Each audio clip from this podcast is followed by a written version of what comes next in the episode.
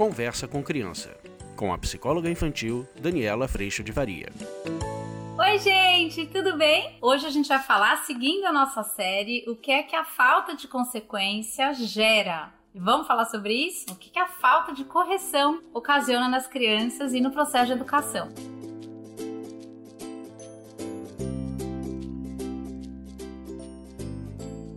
Olha, eu espero que você esteja gostando, eu espero que tenha ficado muito claro o quanto aplicar uma consequência realmente é um processo de muito respeito, muita seriedade, correção, orientação, contorno e convite à responsabilidade. Mas é muito importante a gente perceber que na falta de correção, na falta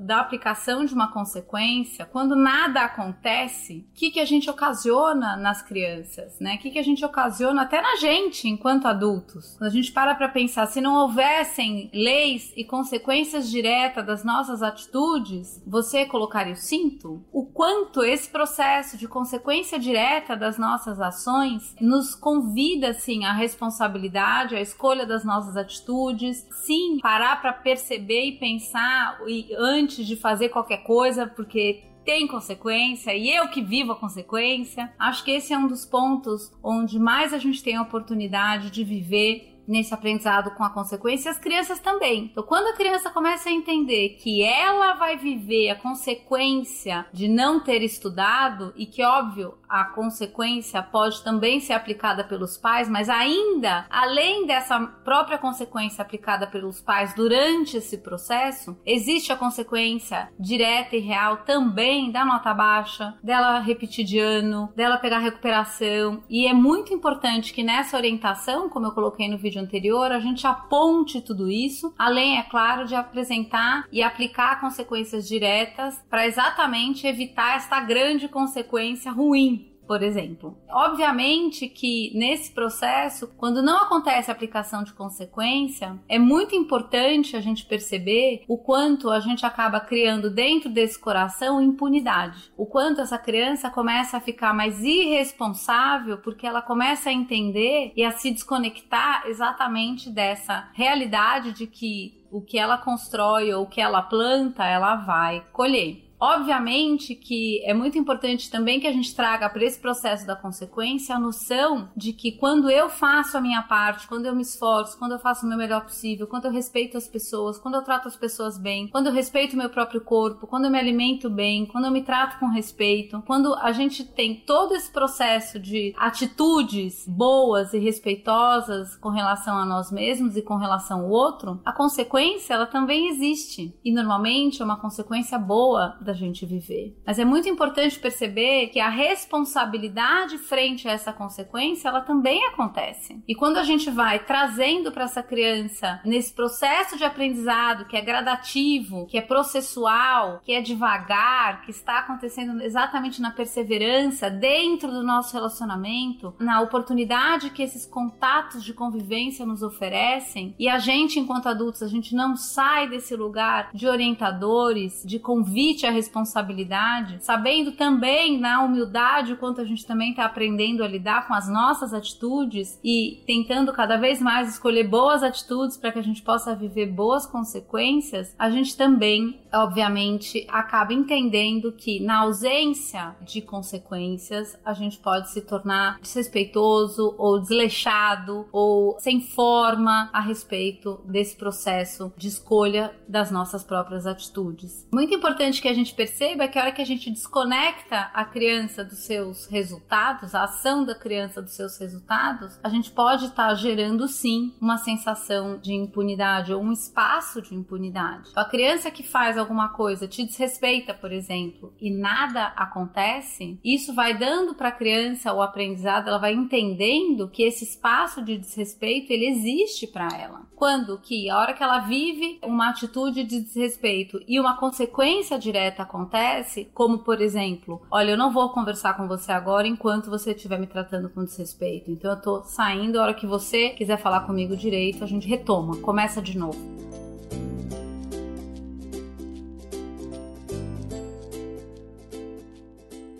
A hora que essa criança vive o resultado exatamente de uma atitude desrespeitosa, ela começa a entender que este espaço para o desrespeito, que é responsabilidade dela e que ela fez, ela está aprendendo que não dá, que não pode. Que o resultado disso, que a consequência disso é uma consequência ruim. Ao passo que a hora que eu vou tratar você bem, por exemplo, com respeito, com verdade, com carinho, com reciprocidade, a hora que isso acontece, eu também vivo a consequência de que a gente conversa, a gente descobre coisas juntos, a gente aprende juntos, a gente se dá suporte e nesse processo eu também estou gerando um aprendizado. Nesse sentido, tanto a experiência da consequência frente a uma atitude ruim, quanto a experiência de uma consequência frente a uma atitude boa, trazem para a criança sim a responsabilidade do que sai dela. Em paralelo, é isso que a gente vem trabalhando até bastante lá no curso online a respeito da nossa responsabilidade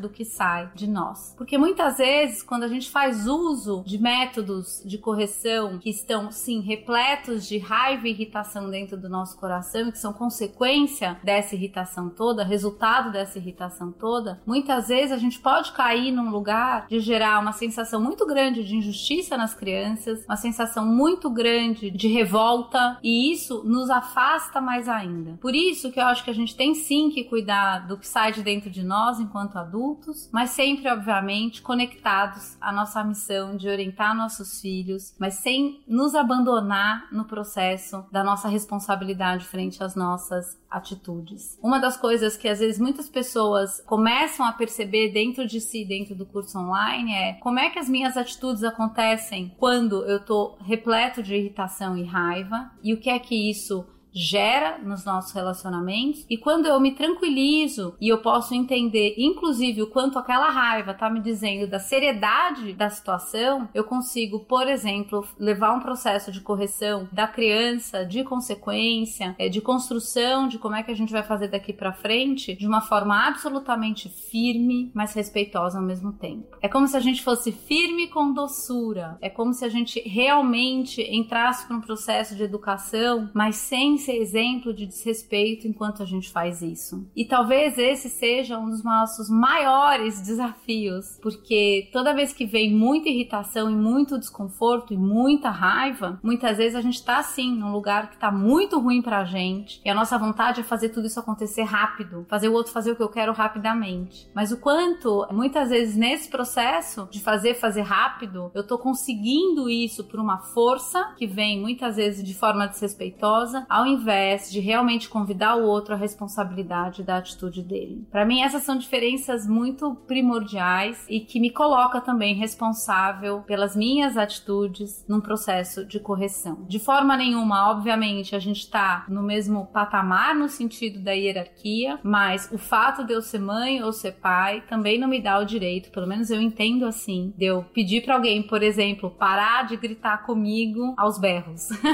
Às vezes a gente dá a noção para a criança de muita hipocrisia. Às vezes a gente sim passa um lugar de muita injustiça, porque muitas vezes as crianças nos vêm fazendo coisas que a gente está exatamente brigando para que elas parem de fazer. Então, nesse processo, quanto mais coerentes nós formos, quanto mais humilde nós somos no processo de aprendizado, eu acredito que melhor a nossa postura como pais e mães e melhor o nosso exemplo, principalmente, para as crianças num processo que sim, tem seus desafios,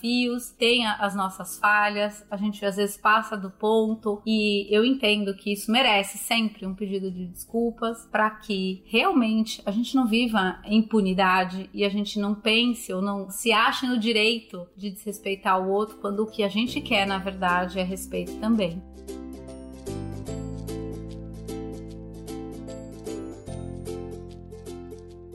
Percebam que na falta dessa noção e dessa responsabilidade ou dessa educação para essa responsabilidade, ou quando a gente está muito de igual para igual com os nossos filhos e a gente não se posiciona com relação a uma orientação e a uma educação, quando a gente não aplica a consequência, quando a gente não dá contorno, quando a gente não diz não, quando a gente não educa, quando a gente trata os nossos filhos só pela plena felicidade, pleno conforto deles, muitas vezes a gente está caindo numa armadilha muito grande de estar abandonando o processo de educação para que as crianças sejam felizes e estejam confortáveis, quando na verdade nós somos as primeiras primeiras pessoas e talvez as mais importantes nesse processo de aprendizado do que é um relacionamento respeitoso, digno, que cada um cuida da sua parte, mas que cada um tem sim a sua responsabilidade. Então eu espero que tenha ficado claro para você que a nossa postura muitas vezes ela vai gerar sim desconforto, mas ela pode fazer isso de um lugar de acolhimento, respeito e que pode sim gerar obediência e respeito de volta.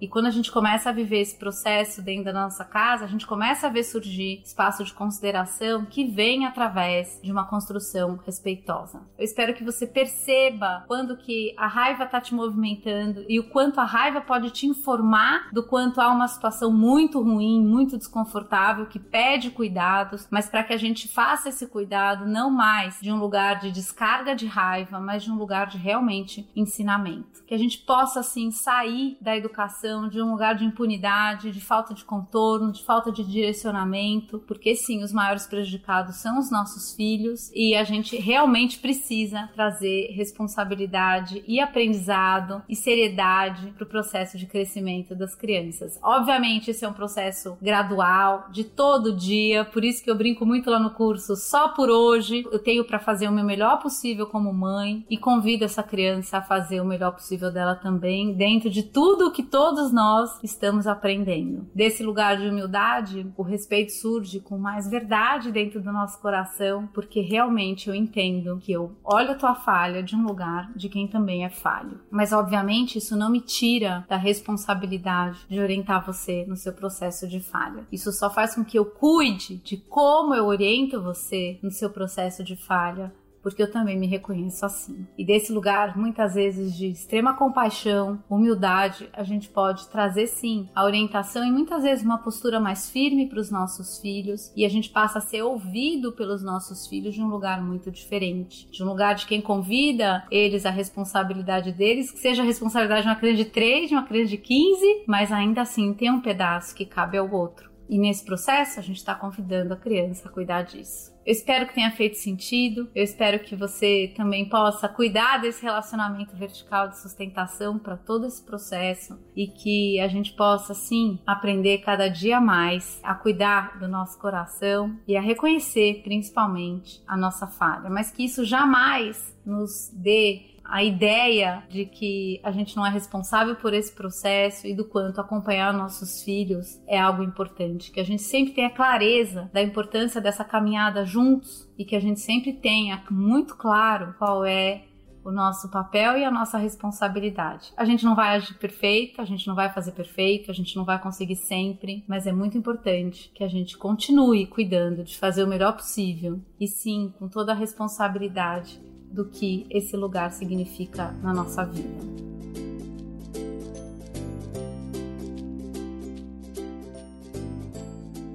Eu espero que tenha feito sentido. Eu agradeço a Deus, em primeiro lugar, por todo o amor, mesmo sendo tão falha. E eu agradeço demais a tua presença aqui. A gente se vê na próxima. Tchau! Você acabou de ouvir Conversa com Criança, com a psicóloga infantil Daniela Freixo de Faria. Mande seu e-mail para conversa@danielafaria.com.br.